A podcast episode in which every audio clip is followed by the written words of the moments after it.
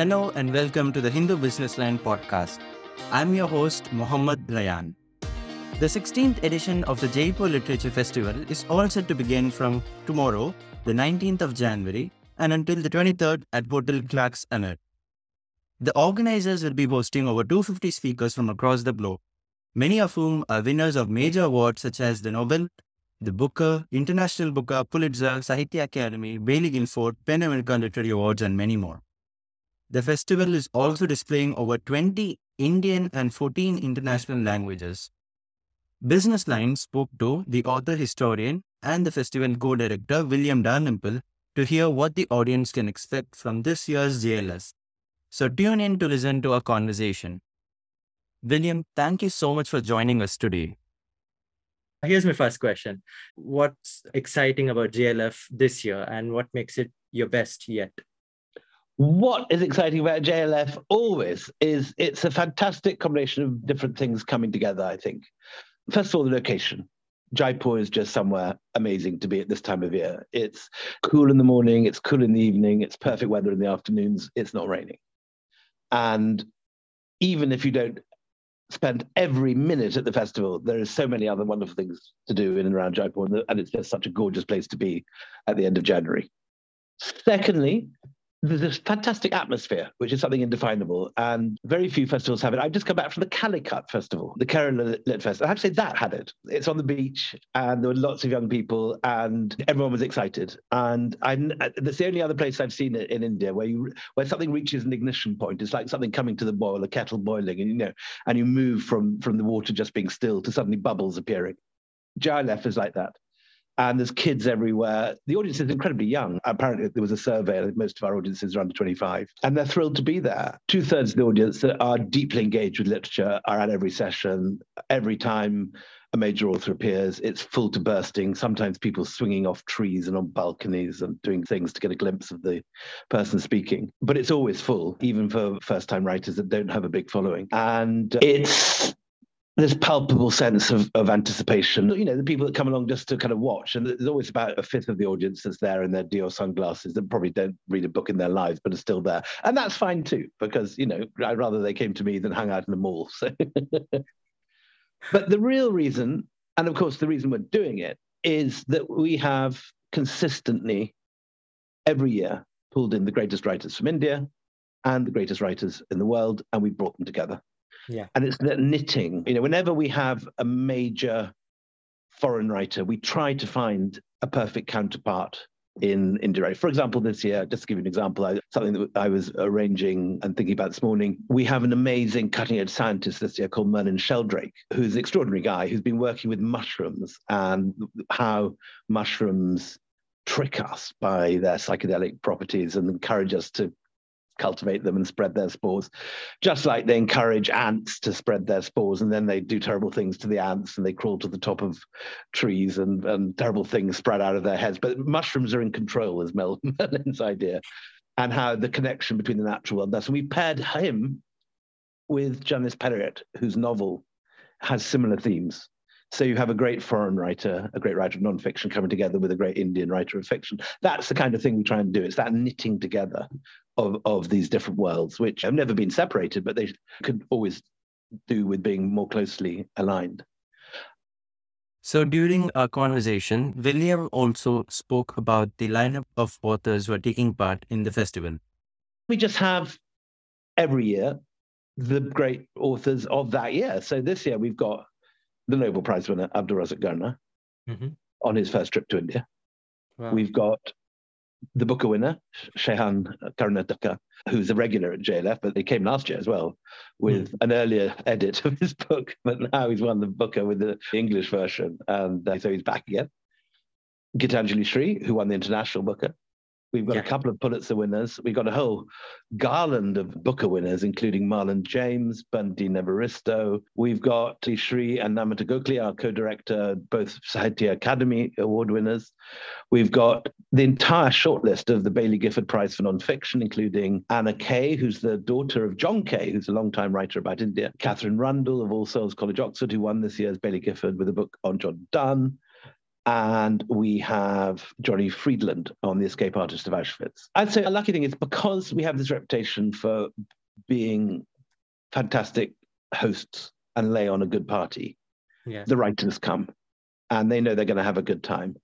Because we have the greatest writers and that fusion of a very excited bunch of writers, a very excited bunch of audience, just as I say, this, this sort of palpable feeling of excitement. Plus, all kind of just Rajasthan and all its glory. You know, we have this amazing session every year at Amer Fort. We have Manganiyars and Langas playing every day in the music stage. We have all that Rajasthan can throw at you in terms of color and noise and music. The whole combination is working hard during the day with this incredible level of intellectual fizz. I think we've got the, the peak of British academe is All Souls College. I think we've got 10 fellows of All Souls coming this year. We've got seven Harvard professors, fully tenured Harvard professors. It's like, you know, a free super university opening its gates and anyone can turn up. And that's a great thing anywhere in the world because this sort of thing in London would cost 25 quid ticket for a single session Great. for the cheaper seats. Hmm. And people slightly take it for granted here. but it, it, it is an unusual thing that writers of this caliber speak for free.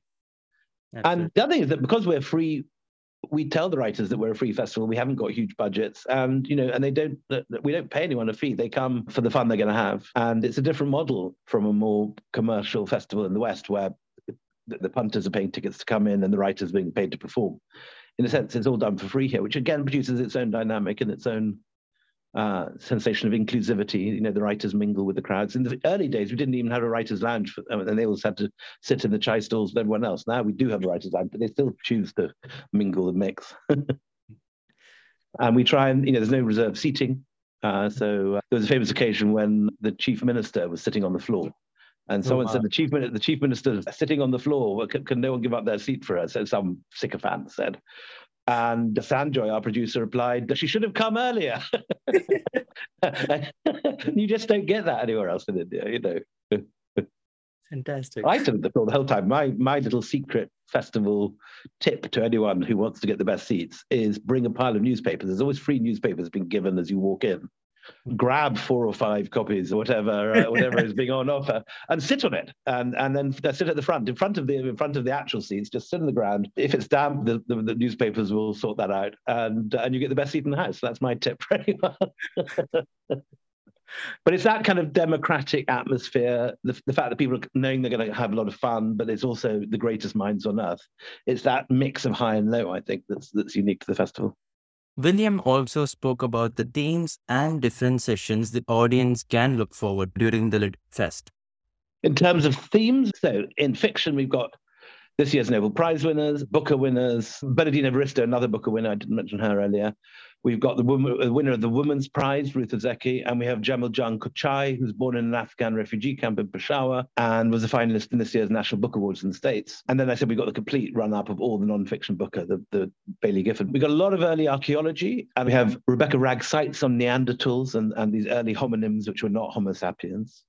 Right. We've got David Wengrow on man's first attempt to build urban communities and, and the agricultural revolution. Got a big focus on Ukraine and Russia with Luke Harding speaking from the front line. We've got Antony Beevor, Orlando Figes, and Simon Sebag Montefiore, three major historians of Russia and Ukraine speaking Hmm. about that area.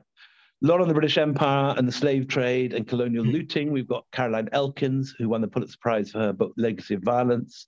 Hmm. We've got Vincent Brown, Chris Manjapra, and David Olusoga on the horrors of the transatlantic slave trade. Alex Renton on his slave owning ancestors, and Satnam Sanghera on the need to educate the British on their past, which they don't often know.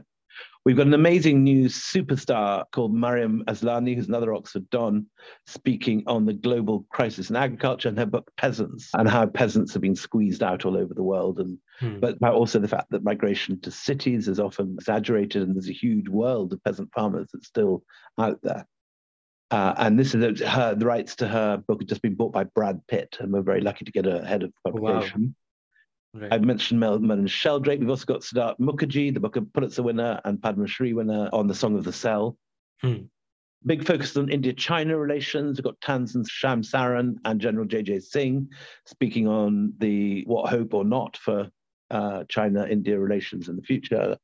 Which is a very important subject, much under, I think India constantly underrates the, threat from China. They're constantly looking towards Pakistan. They're looking in the wrong way and often never understand the threat of growing Chinese military superpower status. A lot on women writers and women artists. For example, Miranda Seymour on Jane, Re- Jean Rhys, the, the amazing early Caribbean writer. Katy Hessel on Unrecognized Women Artists. A lot of good travel writing. Edmund de Waal on The Hare with the Amber Eyes. Anthony Sattin on Nomads. Katie Hickman on America, Women of the, the American Frontier, Anthony Sattin on Nomads, and then we've got a lot on Partition, obviously 75 years. Anchal Malhotra, who mm. recently featured an amazing big New Yorker article on Partition, Puri and Anita Anand. Hmm. Got the great Tom Holland of the Rest of History podcast coming to speak about how India was viewed from the West in the hmm. pre-colonial period, about the Romans and so on.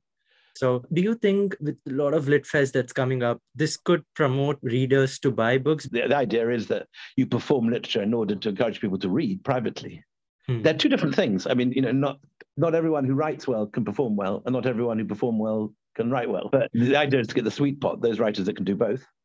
Hmm. It's a sign of a very healthy literary and cultural world when you have this profusion of writers and this profusion of audiences. I was at, as I said, Calicut last week, and the, you know, the excitement was palpable there. There were thousands of people crowding into every session. Hmm. And that's a good thing. You know, if people were not turning up at these things and they were, they were all closing, I'd be worried. But the opposite is happening. It's spreading. And I'm very proud that, you know, one of the founders of JLF, that we've kicked this off, not just in India, where there are now several hundred lit fests, as you say, but also Nepal, Bhutan, Sri Lanka, the Galle mm. Festival, Kathmandu, the Maldives.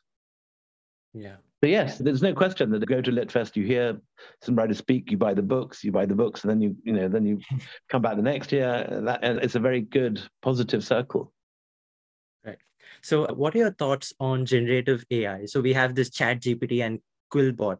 And I've read a couple of articles where I've seen that many writers are using it to structure their story plots and novels and dialogues. My prejudice is is that I'm not worried that, that this is always going to be something that's not actually that you know it's an amusing, interesting thing that might help students write their essays, but you're not going to write, you're not, you're not going to end up with War and Peace written by a computer. I might be wrong, you know, who knows what, what the future lies in the Android world. But at the moment, I think it's a thing of interest rather than a, threat or a particularly significant. I mean, I've read a couple of those articles that AI is written and, you know, comprehensible, but they're not there's no great literary flourishes. So I'm not worried about that, but I think it's an interesting subject. Absolutely. So litfests are generally, you know, just like how you are pointing out, mostly focused on English language. So what can we do to encourage more regional languages to come up? Well, exactly what we do already, which is have represent 30 of them at the festival. And I'm, I'm always surprised because this is not a world I know much about but it's one that my co-director Namita Gokhale is very passionately involved in. And she's always arguing for quite big stages for writers I've never heard of from, you know, Nagaland or Imphal. And she's very good at that. She's incredibly inclusive because so often these things can become an English language sort of love fest and, and the vast and important literatures of the other many languages of India get left out. They don't with us. Absolutely. Namita does mainly the Indian programming, I do mainly the foreign. So we've got a lot of Dalit writers this year, Hegde and all sorts of other major Dalit writers coming.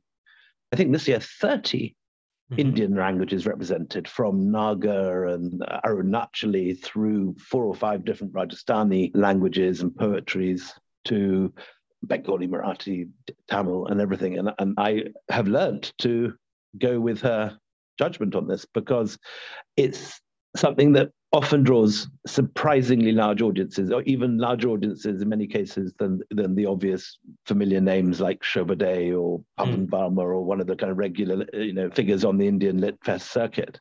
Um, and that's because I think many people in India who are in the upper middle class, or the sort of people that would come to a literary festival, are English, they work and they're educated in English, they have a vague guilt that they don't know Hindi as well as they should, or you know they're mm. Bengali but they've never read a Bengali novel, or they're Tamil but they can't really read Tamil with as easily as they should do in order to enjoy a literary Tamil or a Sangam poem or something. And so I've found that these sessions are extremely popular. True. Much more so than than someone with my set of prejudices coming from the English language world would imagine there was one occasion I remember when early in the history of the festival, we had this guy Bant Singh, who mm-hmm. was a Dalit Punjabi poet who had the upper caste had cut off his arms and even his legs, I think. This poor guy had to be carried onto the stage, and he writes poetry, and he is a activist poet, Dalit poet, outspoken. His session was packed. So I have learned to swallow any reservations I might have. And these are not things that are in the program to tick a box or to mm. or, something we feel we have to do. We have them in the mm. program because they're some of our most popular sessions. Mm. Yeah. Even for languages which you wouldn't imagine anyone would speak in Jaipur. I mean, Hindi, obviously, and, and, and the various Rajasthani dialects you'd expect to have an audience for, but you wouldn't necessarily expect a Bengali session to be a hmm. huge hit in Jaipur, and they often are. Wow. I suspect it's because people feel they should know more about this, hmm. that they're stuck in an English speaking bubble, and this is an opportunity to explore beyond. So, thank you so much for doing this, William. I really appreciate for your time. No, really, thank you so much. Yeah. Okay. Bye bye. Thank you for listening to this podcast. I'm your host, Mohammad Rayan. Do consider supporting our journalism. We'll see you again in the next episode.